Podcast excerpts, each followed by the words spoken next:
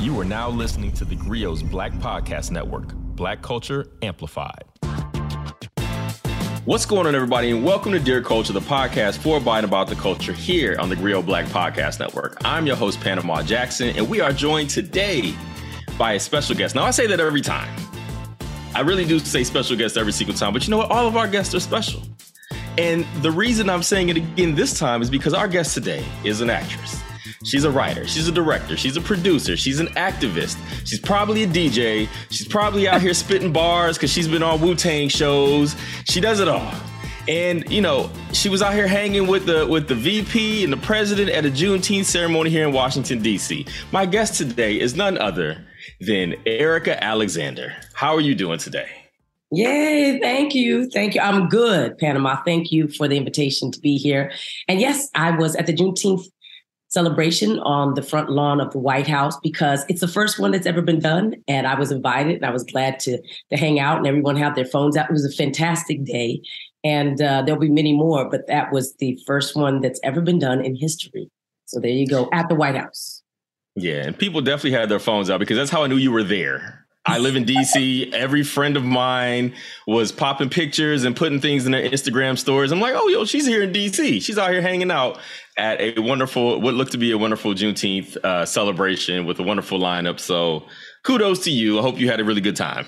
It was. We had church out on the on the front lawn. People, were, mm, mm, mm, they was some uh, gospel choir that showed up, and everybody showed out. And I'm a preacher's daughter, and they probably got all sorts of uh, crazy, uh, you know, situations for me. But we all had a great time. It was really kind of One thing when I when I knew I was going to have an opportunity to speak with you, the first word that came to mind was legacy, and that's for a couple reasons. One is because of the work that you've done as an actress, and the other is because of the work that you've done behind the camera. And we're going to talk about both those different facets of it because I think you're somebody who whose legacy is quite quite cemented, but is also constantly in motion. Now, everybody knows you, everybody that I know anyway, knows you, of course, because of one of the most iconic roles in in I was about to say black television, I'm just gonna say television. One of the most iconic roles in television of Maxine Shaw, part of the cat ensemble cast on the show Living Single, which is one of my favorite shows. I watch it in syndication. I don't know what streaming service it's on, but I go back and watch the episodes because it's so it was just good TV. Now, when you were making Living Single, did you see it being the kind of show that still mattered in 2023 that people were going to be referencing on trivia questions and every black game that exists where where people still talking about riding the Maverick? And I have a t-shirt that says that I did not wear it today and I feel I'm very sad about that but you know did you know what y'all were making? Did you see it? Uh I like to say we did because we had been a part of a real powerful um, power play on television, starting with The Cosby Show and then on with Different World. And of course, in film, you had Robert Townsend and Spike Lee and many players who were doing work that was not only culturally re- relevant, but also American, um, you know, television and film and, and creating a, a, a, new way to to look at who could be in that space and occupy it. I'm glad that you actually changed your wording and you did you said uh, black television and you said no you said american television. Because the truth is there's the only one designation we get we don't ever say asian tv or, or a show with a, an all asian cast. And uh, only we say uh, a black show but there's no such thing. There's uh, shows with black casts. And um, that actual designation um, was one of the things that we were fighting against when we were uh, starting to do our show because no one ever said that Cosby Show was a black show ever. They always said that it was must see TV. In fact, he created it uh, with that show and the success of it. So we thought coming in as kids who were um, in their 20s, early 20s in the 90s, and that's from Wu Tang on. A lot of us are in that same age range, that we could make a difference and that we could create the new new and that it would have impact. And so, you know, I'm just humble bragging saying, no, we did not know eventually what it would become because no one knows. But the truth is, we set out to have a significant uh, play and relevance in the future of the culture of in American culture on TV. You know, it's interesting because the idea of like black TV versus just TV in general, like part of me is like, it's just television, right? Like I, I and but it's funny because and I, I say I always say black because I mean one, this is a black podcast, so to speak, in terms of the goals of it, right? The goals are highlighting and amplifying black culture, you know, full stop.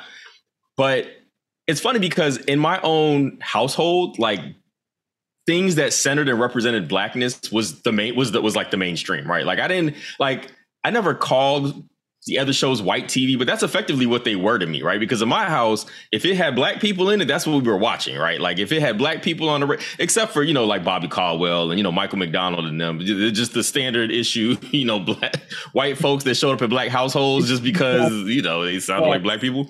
All in those. But, yeah, listen, uh, definitely Hall. That was my that was my my Saturday and Sunday morning cleaning music was Hall and Oates in my household it's funny because this conversation about black TV versus like TV, we got to have the friends convo. Got to do it because whenever I see a conversation about friends and living single, you're always a part of that conversation. One, how did you end up as the vocal part of that conversation? And how is it how important is it that we continue to have this conversation to discuss like not only representation but being properly acknowledged for what you brought to the table and how that influenced TV that we often get erased from. Yeah, you know, I'm a mouthy person. I'm always talking about something. I'm also an activist and advocate for different types of organizations for girls and women. And for many of the things that I've done in this world, um, one of the first things they want to talk about is living single.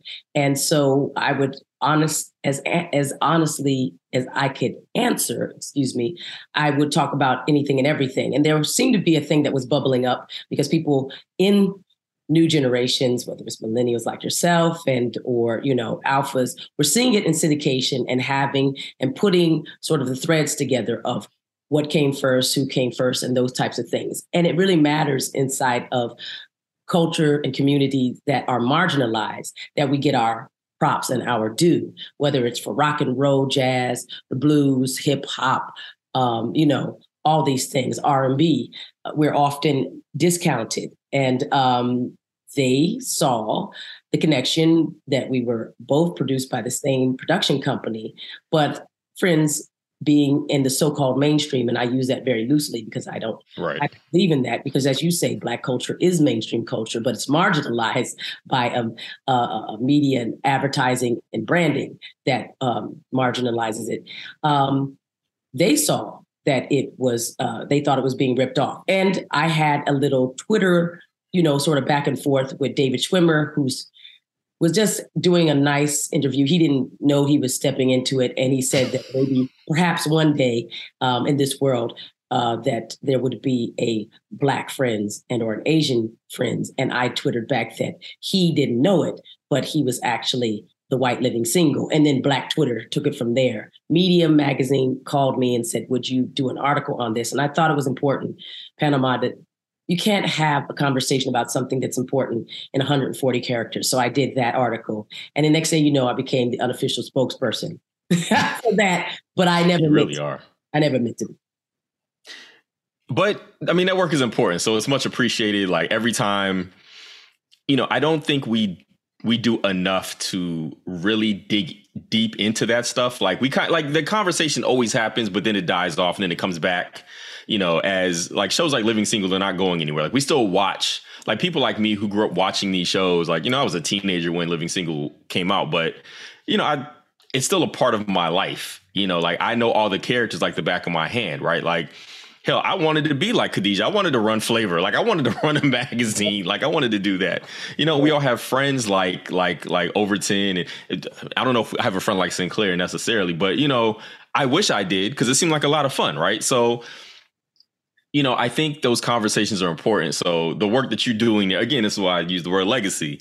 And I want to keep that going because I read an article that, uh, or an interview that you did where you talked about how after Living Single ended, I think you might have expected more opportunities to present themselves. Like this must have been like very early after the show uh, wrapped, or maybe it was just in in retrospective.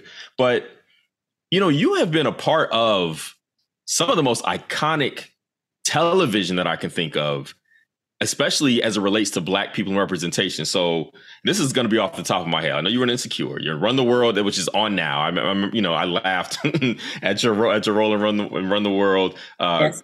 Insecure. Oh, I said Insecure. Queen Sugar, which is one of my absolute favorite television shows of all time, just because mm it's a story we've never seen before in any capacity. Um, and you know, I just love it. But and you were in the the Wu Tang, the Wu Tang and American Wu Tang and American Saga. I think mm is the official name of that show.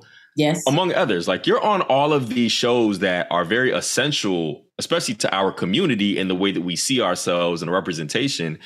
So, you know, I guess looking back now, and I and I understand that I'm looking at it from I see you on TV, right? I see you there. And that to me, who's not in the TV world, is like, oh wow, you're there, you're made, and and, and then you did, you know, you've been ERS, you you done a whole medical, the whole medical show run, like which is is like the, you know, like I turn on my TV and then boom, there you are.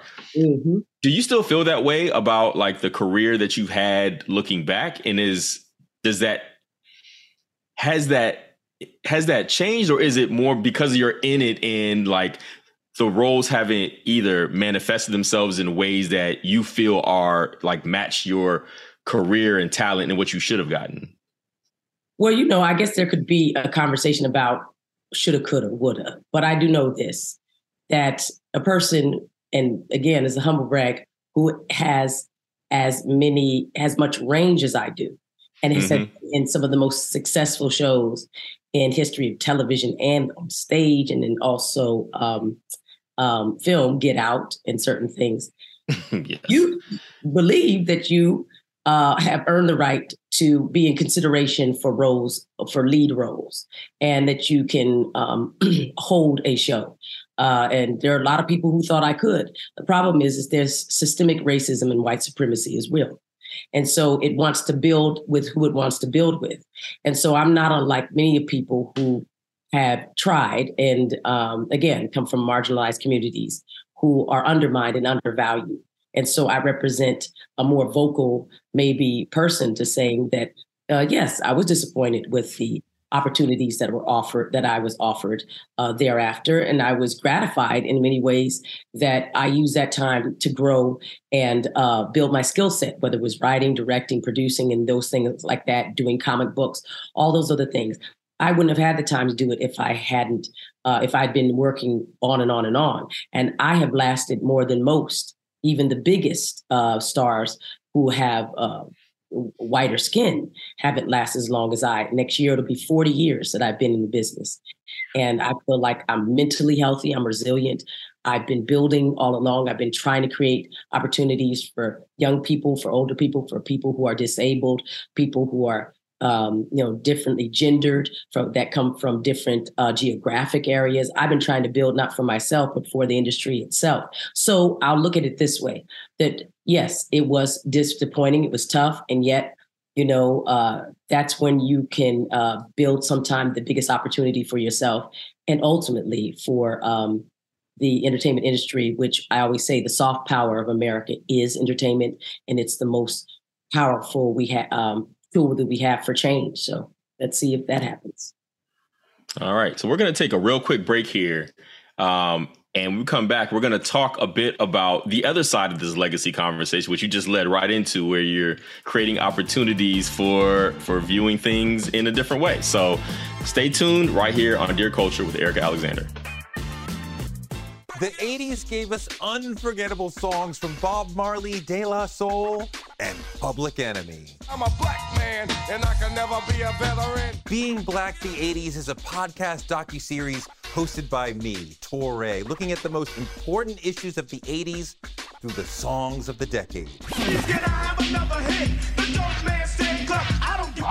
A decade when crack kingpins controlled the streets but lost their humanity. You couldn't be like those soft, smiling, happy-go-lucky drug dealers. You had to suppress that. It was a time when disco was part of gay liberation. It provided the information to counter narratives that were given to gay people by the straight world. This is the funkiest history class you'll ever take. Join me, Touré, for Being Black the 80s on the Grio Black Podcast Network or wherever you listen to podcasts. All right, we're back here on Dear Culture, and I'm joined by Erika Alexander, and we're talking about uh, legacy for me anyway. That's that's the that's the framing of this conversation. And one of the reasons why I wanted to talk about that is because you've done amazing work uh, in front of the camera, where you and all these iconic roles. You're anywhere, like you mentioned, Get Out. You've done film, TV. You've, you've done. Whenever I see you on screen, it's always a joy, right? I'm always like, oh, here we go. Like I I know I'm watching some quality. That's how I genuinely feel. Hey. You've also done some amazing work behind the camera.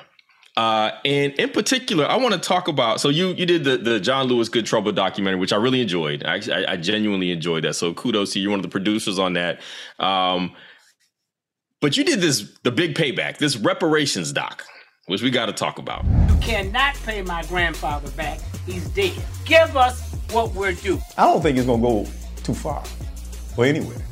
I'm still not prepared to join an insurrection. I just want you to understand who we are. For one, what brought you to the to the to the reparations convo in such a way that made you want to create a documentary about the conversation and about what was happening in Evanston, uh, Illinois? Like what what brought you there? How did you get there? Well, turns out I got skin in the game. you don't say.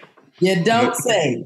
And I tell you, at some point in your life, you start to look at um, the reasons why there are certain obstacles, or you start to learn with 1619 Project or the Tana Hasi Coates article, um, uh, and uh, just even your parents and your and your grandparents, or even the school and education that you have, um, why things are the way they are, and it keeps pointing back to um, thinking that you know, Ta-Nehisi said this recently. I just ran into him at a summit. He said, you know, you just some things you can't vote out.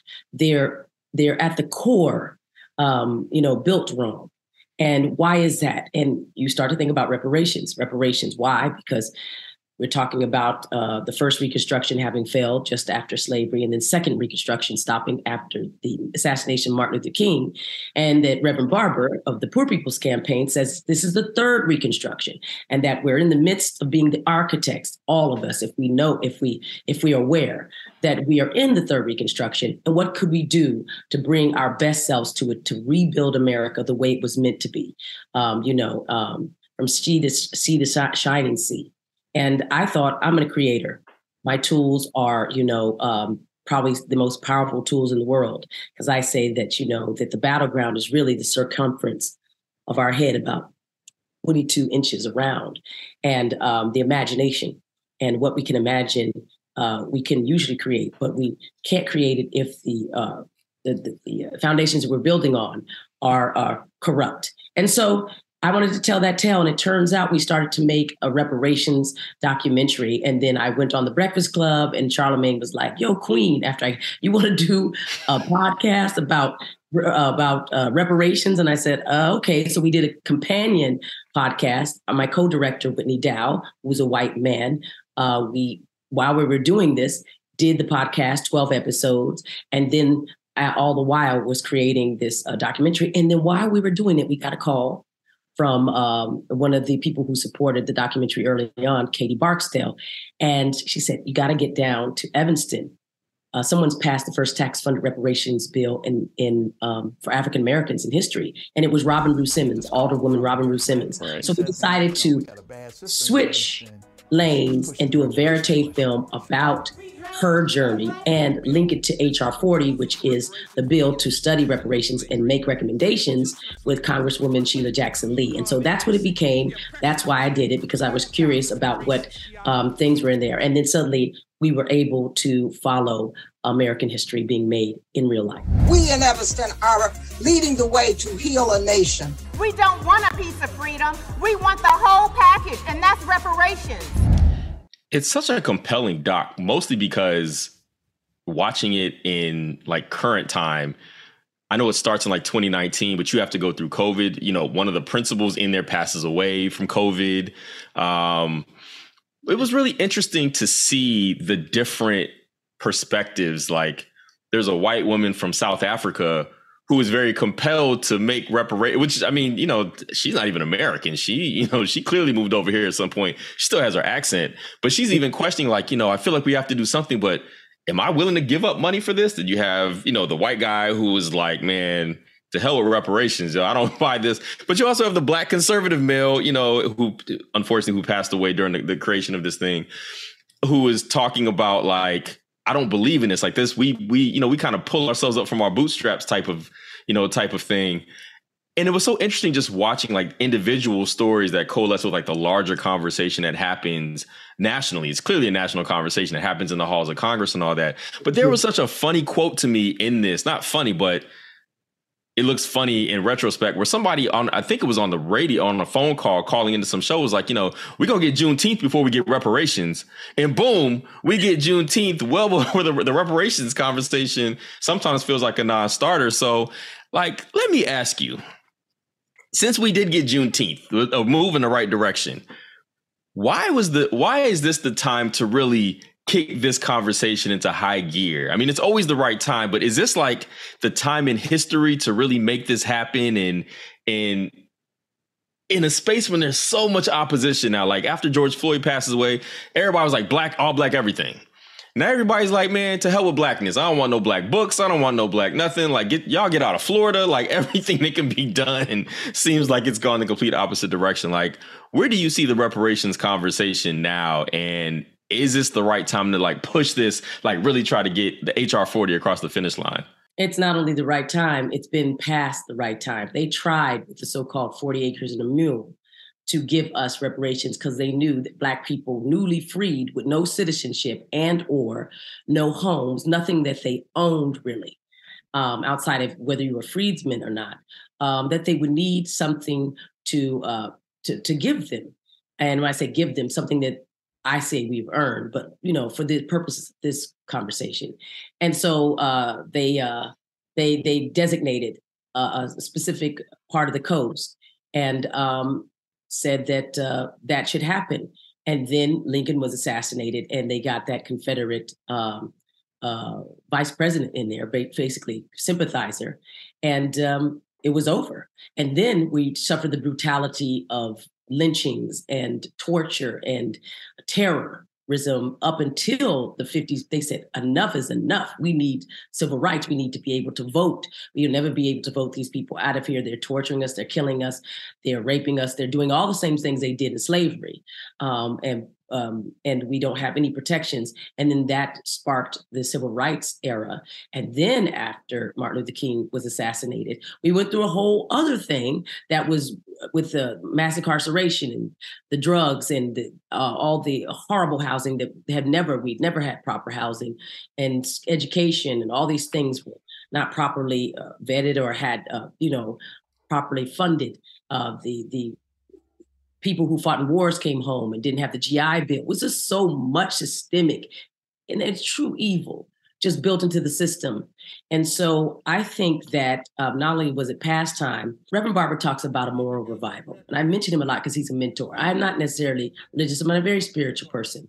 He says that America must, cannot be unless it rights the wrongs that it knows are outstanding. And that is for its own sake. If America is an idea and the idea is corrupted at its core, then we're all talking nonsense and everybody can keep piling on. But you're piling on it to, um, they say, a burning house or, you know, or, you know, steaming pile, you know. So we either need to get with it for all our sakes. And I mean, reparations, they always put it in positioning of saving Black people. It's saving white people white people need to atone for the sins of the past, not because they've done them or they participated directly. Indirectly, their whole lives are built on something that is a lie and that continues to feed upon the lie, whether it's the, the, the, housing situation, the financial situation, the way we treat the world. The European colonization situation is now being vetted by everybody, whether it's the Commonwealth or in Africa. They're saying, no, no, no, you can't come over here. The Commonwealth is saying, no, no, no, to the Queen. All these things are happening. Right. So I'm saying at this, this is maybe could be the sunset of humanity. What are we going to do? How are we going to say that we tried to build a version that had equal rights for everybody? Well, then only thing you can do is say, we're now going to go back and we're going to rebalance the scales, knowing that it was built against you. Now we're going to address it so my child white, black, or otherwise, can lift their head and say, My grandparents, my parents, they did the right thing. So now I can walk into the future with a possibility of the same thing. You know, one of the most interesting things about that doc to me was that, and this is a conversation I think we always have in the community when it comes to reparations, is like, what does that look like? Like, how do you actually pay that debt and right that wrong? Like, we always talk about reparations in the form of a check. And I think that's how most people think of it but I also very much understood the alderwoman who's trying to figure out like like how do we actually create a space that gets to wealth building? Like, is a check gonna do that? And this is, I mean, this is a conversation we've all had. I mean, even Chappelle spoofed it on the show years ago. Like everybody, you know, I when I was in grad school, I actually have a master's in public policy, and my focus mm. was on social social policy. In one of my classes, I wrote a series of papers about reparations, largely based on HR 40 and the idea that the government is responsible for this because the government allowed it. So we need to be approaching this from the government angle as you know as obviously how most people i think think of it now and that the government should be atoning for the wrongs. But what does that even look like? And one of the biggest arguments i got in with my professor was how do you actually do that? Now he was a black guy who did not like rep- the idea of reparations. He hated it. So he murdered my paper. You know i was all about the education reforms and housing reforms and all of that type of stuff. And but that's contentious, even amongst arguing with my boys about this stuff. You're like, nah, man, I need to check. Someone's no, oh, we need we need a central bank for black people that does these things that we can all, you know, all these kind of things. Like, you know, what does atoning even look like? And what is it gonna take to get that over the hump in your mind? I think HR 40 is on the right pace. They're looking to do a study and then make recommendations. They're looking right. to the power, congressional power to open up the books, whether it's financial, education, insurance, you know, uh, whatever, and make the case for reparations. And that will also inform the how. We can have opinions about it. But America has paid debts all over the place all the time. It's paying the debts for Ukraine right now. It's giving them, they don't say, how, how can we fight this war? Right. They go and they get it done. And they, you know, write a big old check and then they give it to Ukraine, but they also find out from the Defense Department how to do it. There could be a Department of Reparations. They really could be just to take this on. And um, I think that America takes on big questions, but to keep pushing this down the road and then acting like, oh, it's so big, we can't deal with it. And how could we pay it? Um, there truly is no amount dollar amount they could ever give for the disaster and the evil and destruction that and havoc that was put upon our people and certainly the continent of Africa. Um, um, but um, we can also discuss that we are deserved they're deserving of it. We can. Um, I'm glad that you threw your hat in it as a student. You you're brave and and you he murdered your paper, but he didn't mur- murder your spirit. You know what I'm saying? You, your heritage child. You meant to go into the sticky waters of the swamp and come out scratched up, but go back because um, we need to have this conversation. But also, although I really love Dave Chappelle and I'm a fan, the fact that they always show Black people spending it and wasting it away treats us like we are um, wards of the state. Well, today the first checks were sent out. That's right, baby. I just bought this truck straight cash. And I got enough cigarettes to last me and my family for the rest of our lives. And that is uh, not only insulting. They didn't ask the Japanese in after the internment how they spend the money that they gave them in the 70s and the 80s. They they knew that they needed to right a wrong and they didn't paint them as people that were foolish that would go spend it on everything they didn't need. But frankly if you write me a check you don't have the right to tell me what to do with it. It's none of your business what happens. I can do what i want because all these years and all those years you didn't give them the right to own themselves their lives their children their anything. And there's so many stories of how they were able to uh, subsume and and just you know continue to dominate all facets of their life and their thinking and their health or whatever. Now you don't get to tell black people that we also need to create storytelling around it narrative change because we can't keep taking on the narratives that they've given us color people's time we take that on and we laugh but the truth is there were white people who told us over and over again as we were cleaning their butts and taking care of their children that we were lazy and shiftless. And this is after we had built the country and made it strong. And then take that on like, well, you know, color people. That's bull. What the new um, uh, uh, narrative around that needs to be the darker the skin, the earlier in. That's what I say. That's where we need to start to keep digging and mining that and creating us not only the super brilliant people that we are that created even whole new um, cultural uh, standards and, and ways and you know music and styles and everything and is the epitome of of phys- physicality but also of the mindcraft again the imagination the way we think and then we'll start to tell a better story of who we are and they'll start to see not only they don't need to agree that we deserve it the united states needs to pay it and that's what it is. I feel like you just put me at the end of the line uh but you know that hurts my heart a little bit you know i just i don't appreciate that i gotta say. But you know what am i i can't argue. I, I can't i can't argue that it hurts my heart a little bit but i'm, I'm gonna let that one cook. Um you know interestingly so i used to work i actually used to work on capitol hill and it's funny that the idea that they won't even pass the bill like mark it up out of committee and sign it that for something that just does a study because you know what what i do know from firsthand experiences typically when they don't want to do something they just create a study to go study it so they can actually get the study on the books and then just call it a day right? That's usually the default. So the eh, the the unwillingness to do something in the first place that's so simple. A study is just you just throw money at a study pay somebody to do it you get it in you know 18 months it gets kicked down the road for another two years then you do the fact that that can't even happen is is kind of astounding just as somebody who has witnessed that process over and over again whenever congress couldn't come to an agreement on something. Panama have you ever asked yourself but since you worked on but since you worked on the cap on capitol hill why won't they if it's the easiest thing to do why won't they do a study? That's the question well, a study is easy. For 30 years, they push it down. Now, 32, 33 years, they're pushing it down. Why? Why do you think? Well, to me, because sometimes when you do a study, you get answers. And if you get an answer, then you struggle with the inability. Like if you get if you get answers that are reasonable, answers that make sense, answers that communities can get behind, then what do you do? Then you have no choice but to actively try to engage with the responses that you get. Like I've seen that happen with uh, the program areas I used to work on, there was a there was a a huge change in law that was being that was being like petitioned for, and instead of doing that, they decided to do a study. They got a 350 page study back like 18 months later, and in this study, it ended up doing the opposite of what they were hoping would happen. And then every, then all of a sudden, all the lobbyists and all the the special interest groups were like, "Well, we want what's in there." You guys got to come up with the money for that. And it was like so i i think the problem is sometimes you get answers and then once you get answers people can see these studies are public documents. And they're like yo we need this. Like this is right here. So i'm guessing that's probably why they're so and then there's also racism and white supremacy and all that who are like why are we studying something that we don't that whole nonsensical well nobody alive was a slave. Nobody alive now was a slave and nobody alive now was a slave owner. Why should why should these people benefit from or have to pay the debts for people that are no longer alive which is the stupidest argument ever. So um but you're right yeah. about you you get answers. You also get receipts. They will be going yeah. and showing really and putting and making naming names and making them famous.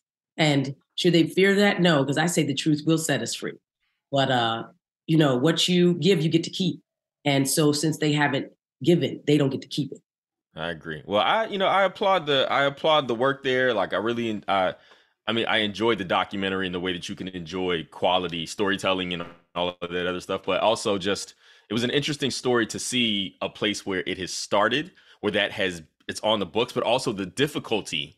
I mean, poor uh Miss Ruth Simmons, like she had to get out of that business. She had to get out of it, right? It was just too much, too stressful. She's like, listen, I love my people, but I hate y'all sometimes. Like I can't deal with this stuff because nobody's going to be happy no matter what happens. And I think, you know, that's one of those unfortunate side effects that we have to get the work done, but also understanding that everybody won't be made whole in their the idea of being made whole or be happy with an outcome that potentially does benefit the larger community. Like there's a lot of it's it's, it's just difficult. Like I, I I truly sympathize and empathize with anybody doing this fight actively because it's not an easy hill to to get over nor does it look it's not clean you know it's not a clean it doesn't look clean for anybody being a part of it so it's it's you know i applaud that work i genuinely i genuinely applaud everybody fighting that fight um, on the front lines, including you yourself. Fighting the fight because it matters, and and and how we speak about it matters, and the way we we were giving you know depth even here to talk about it is phenomenal. So I appreciate you. Thank you.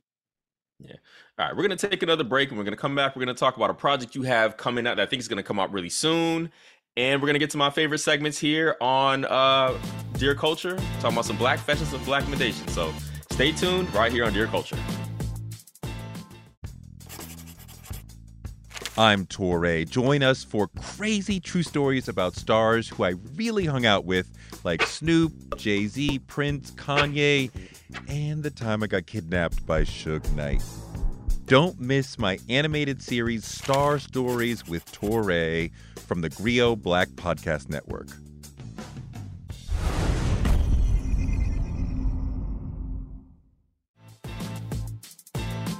We're back here on Dear Culture with Erika Alexander. We've been talking about reparations and roles and Hollywood and white supremacy and all manner of things. Uh, but I want to talk about some of the art that you're currently creating. You're in a film that's coming out on Hulu, Wildflower, um, which is an interesting film. I actually watched it. I saw I saw the movie, and it was so interesting. It was like this is a I've never seen anything like this before. It's kind of like a family film with some teen drama type stuff and all kind of stuff involved in it. Like so, tell me about Wildflower and your role specifically in this film and what it was like making this movie that's touching on like a speaking of marginalized communities that we just don't see in my in my estimation often. Sure uh, wildflower is about a is based on a true story. Um, the director matt uh, Smukler has a niece that has been raised by um, his uh, wife's you know sister who is uh, mentally challenged and she married a man who is i think they use the word neurodivergent and so, yeah. they are not struggling raising her but the child is born more in the normal range. And she basically has been raising herself but also raising them because they have um, they're not as mature. And um, it's time for her to go to college and this is played brilliantly by Kiernan Shipka uh, and she doesn't know how to lead because they're codependent. She's wondering and and having the uh, pressures of being a teenager and growing up in that space, but also wanting to rebel and find her way. To your grades and extracurriculars, you have a shot at getting into any college. I can't. You can. No, I mean, I can't leave. So the name wildflower sort of refers to, you know, a flower that um, that is nurtured by whatever rain comes in and whatever sun, um, and is left to grow on its own. Uh, but um, I think what it is, it draws attention to how different families work. We we see a lot of so-called normal families on television because that's what they say people want to see, and um, I don't think that we give enough conversation to how many people have these types of of of you know uh, relatives and uh, family members and friends in their community and in their direct family. So this is a way to to see that story, and I I love it. And we got Jean Smart and some really brilliant actors. Dash Mihok, I worked with before. Uh, Kiernan Shipka, I worked with before in Swimming with the Sharks, although she was seducing me. Now I'm her social worker on here. Now, you know how weird that is to be being kissed by this young woman on one thing and then suddenly being a social worker and she's a teenager. I said, you know what? I'm just going to have to close my brain down and just say that's what acting is about. But this was a great film, and I was glad to be asked to be a part of it. Yeah, and you know, that's you know, one of the questions I have for you about that when I watched it was, you know, using if film is a medium that often shows parts of life that we're not familiar with or that people, you know, it introduces you to a world you may be unfamiliar with, especially when it has like real life elements, not fantasy stuff, but like you're seeing families that struggle with certain things or trying to make, you know, basically trying to make it work. What do you hope people get out of seeing a film like Wildflower? I hope they gain an understanding of a larger context about what it is to be human and the different types of way that we show up in the world and um, ways to not only have the conversation, but how can we protect their freedom to have a family? You know, what does support look like? Uh, sometimes you want to protect people from themselves, but you don't know that you are stopping them from their pursuit of happiness. And uh, we need to have more blueprints and templates to show people if they ever come across it or if they have that right now that their story matters and that they should be able to tell their story, write their books, make their movies, you know, archive this because it's important over and over and over to, again to show that um, the human um, condition and experience is certainly not a monolith, and it's much more valuable when you see it in all its glory present itself in um, a way that may, you know, educate you. Yeah, I mean that's one of the things since I've been a writer and even podcasting and things like that. One of the things that I've always been a big fan of is everybody having an opportunity to tell their story in the way that they want to. Like for so long, people have been telling the stories of everybody else. And one of my favorite quotes is, and we all we call these things with old African proverb. Who know where who knows where these things come from? But you know, until the lion learns to write, the hunter tells the story, or you know, some variation on that. And I've always felt like it's important as writers and creators to like enable as many people to have an option to tell a story as possible because all these stories are important and the more that we learn about different types of people i think ultimately makes the world a better i know that's kind of like cliche and idealistic but it is it's also true right like empathy and understanding is only uh, you can only achieve it if you see other people and you meet people that are unlike you um so i can really appreciate that type of storytelling so you know kudos uh, to the whole cast and all of you for being a part of this film and this storytelling that really that really highlights something. Yeah. Here's another thing. That, you know, it's always fun until the rabbit gets the gun. You know, we're having things like the woman king come out. You know, the hunted becomes the hunter. The haunted becomes haunts other people. And I going to be a real switcheroonie. If you've been in a world that a lot of the, uh, well, not a lot, most of everything we see is done through a filter of white male dominance and supremacy and patriarchy. And then we start to see that there's a new so called minority majority that is ascendant and that the world culture and global culture is starting to step in and have a say and be on those same channels and compete, then what happens to the sense of themselves or the sense of us if we've been nurtured and sort of, you know, in this world? We're getting a re-education and and and there also needs to be um, an embracing of it because there's great ways to collaborate inside of that. You know what I mean? And not to be afraid and show people how do we collaborate. But I do think you're right that um, you know it is different when uh, the the uh, the so-called native Indians are now telling the story. they will start to you know tell a whole different story than the one that we've seen thus far. Oh, absolutely, my goodness. Um, all right, so We'll come to the the conclusion of the show. My favorite segments, the segments where we have a little fun with our guests. Mm-hmm. And the first the first segment that we do is called a blackfession, which is a confession about your blackness, something black people will be surprised to know about you because, well, you're black. Um, do you have a blackfession that you can share with the people about you, Erika Alexander? Yes. Um, I think that my blackfession is that uh, most people would not know that I was born and raised in northern Arizona in the mountains. And uh, it's hard to picture people being in Arizona at all. They usually picture them, if if anywhere, Phoenix, but not in the mountains, not in Winslow or Flagstaff, in uh, Bigfoot country. And um, I was uh, born in Winslow, and then uh, very shortly after, my parents, who were both uh, orphans and they had six kids. I'm fourth in there. Oh, wow. Moved to Flagstaff. So I spent the first 11 years of my life in a hotel called Starlight off of Route 66.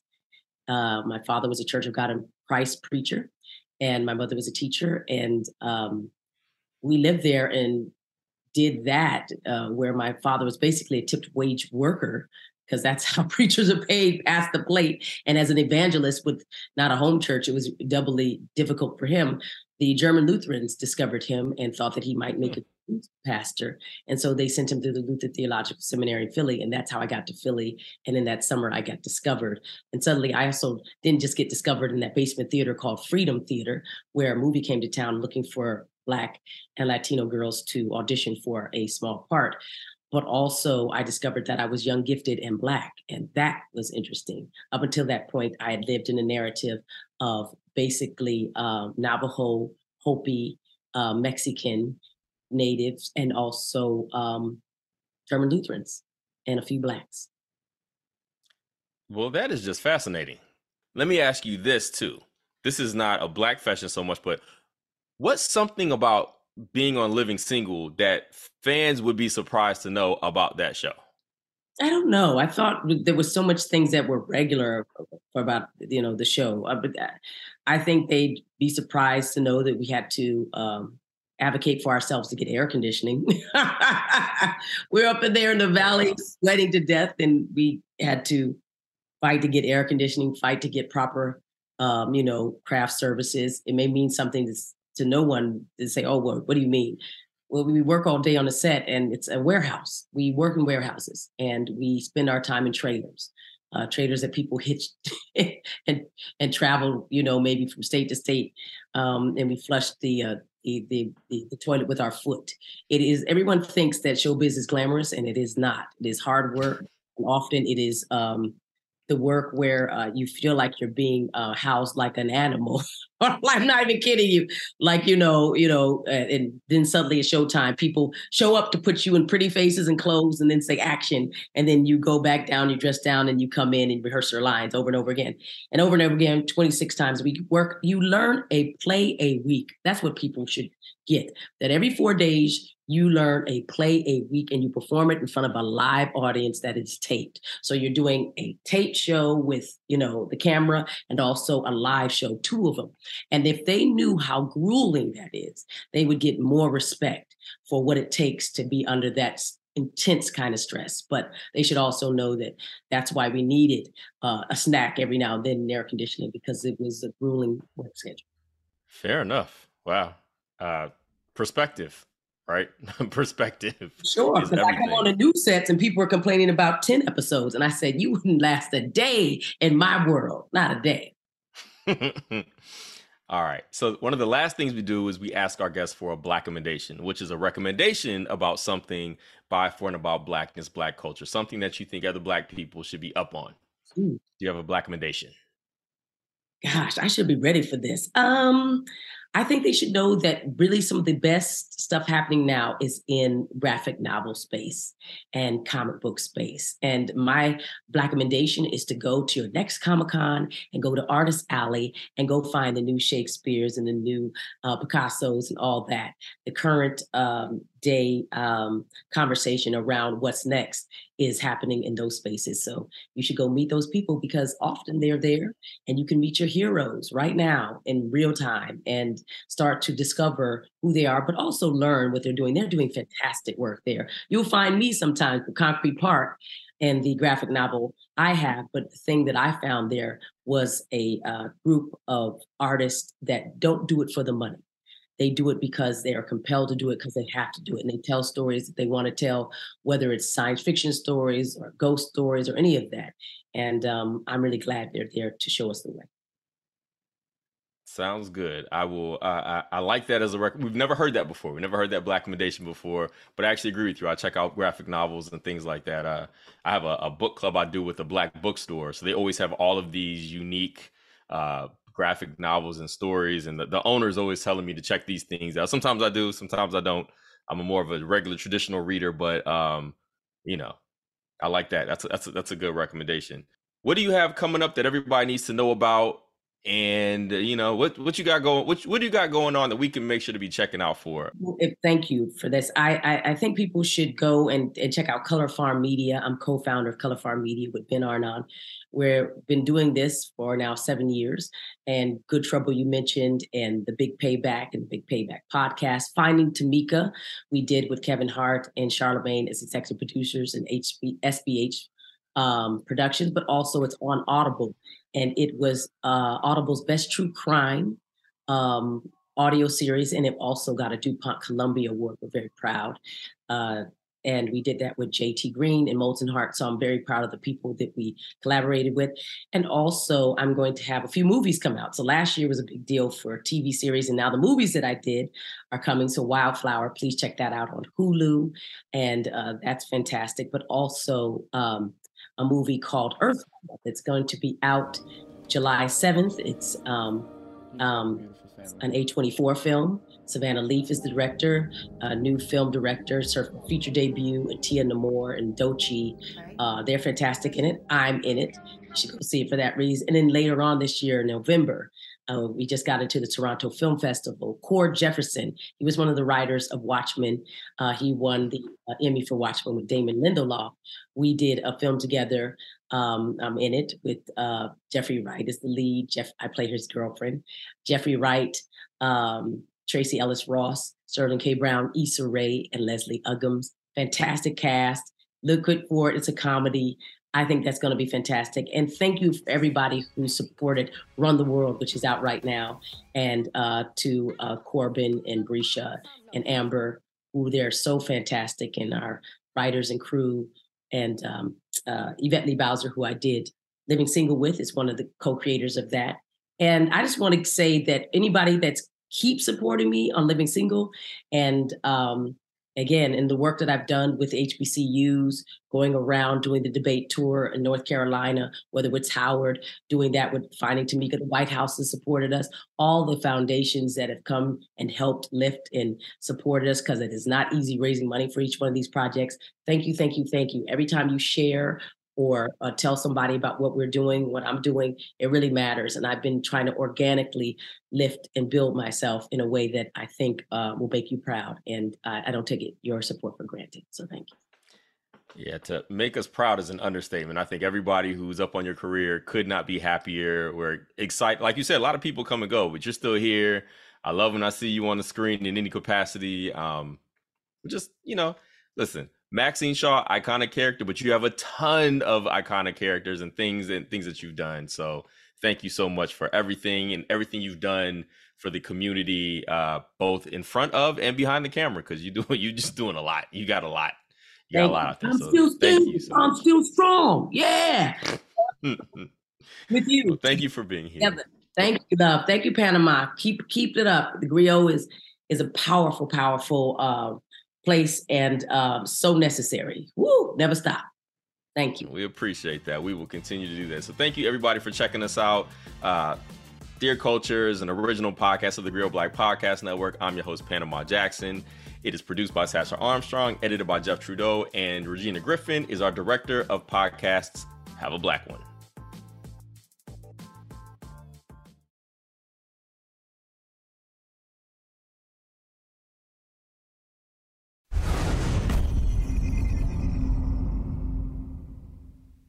The 80s gave us unforgettable songs from Bob Marley, De La Soul, and Public Enemy. I'm a black man and I can never be a veteran. Being Black the 80s is a podcast docu-series hosted by me, Touré, looking at the most important issues of the 80s through the songs of the decade.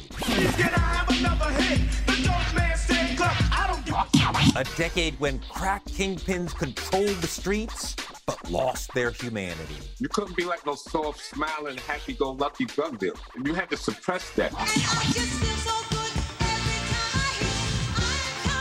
It was a time when disco was part of gay liberation. It provided the information to counter narratives that were given to gay people by the straight world. This is the funkiest history class you'll ever take.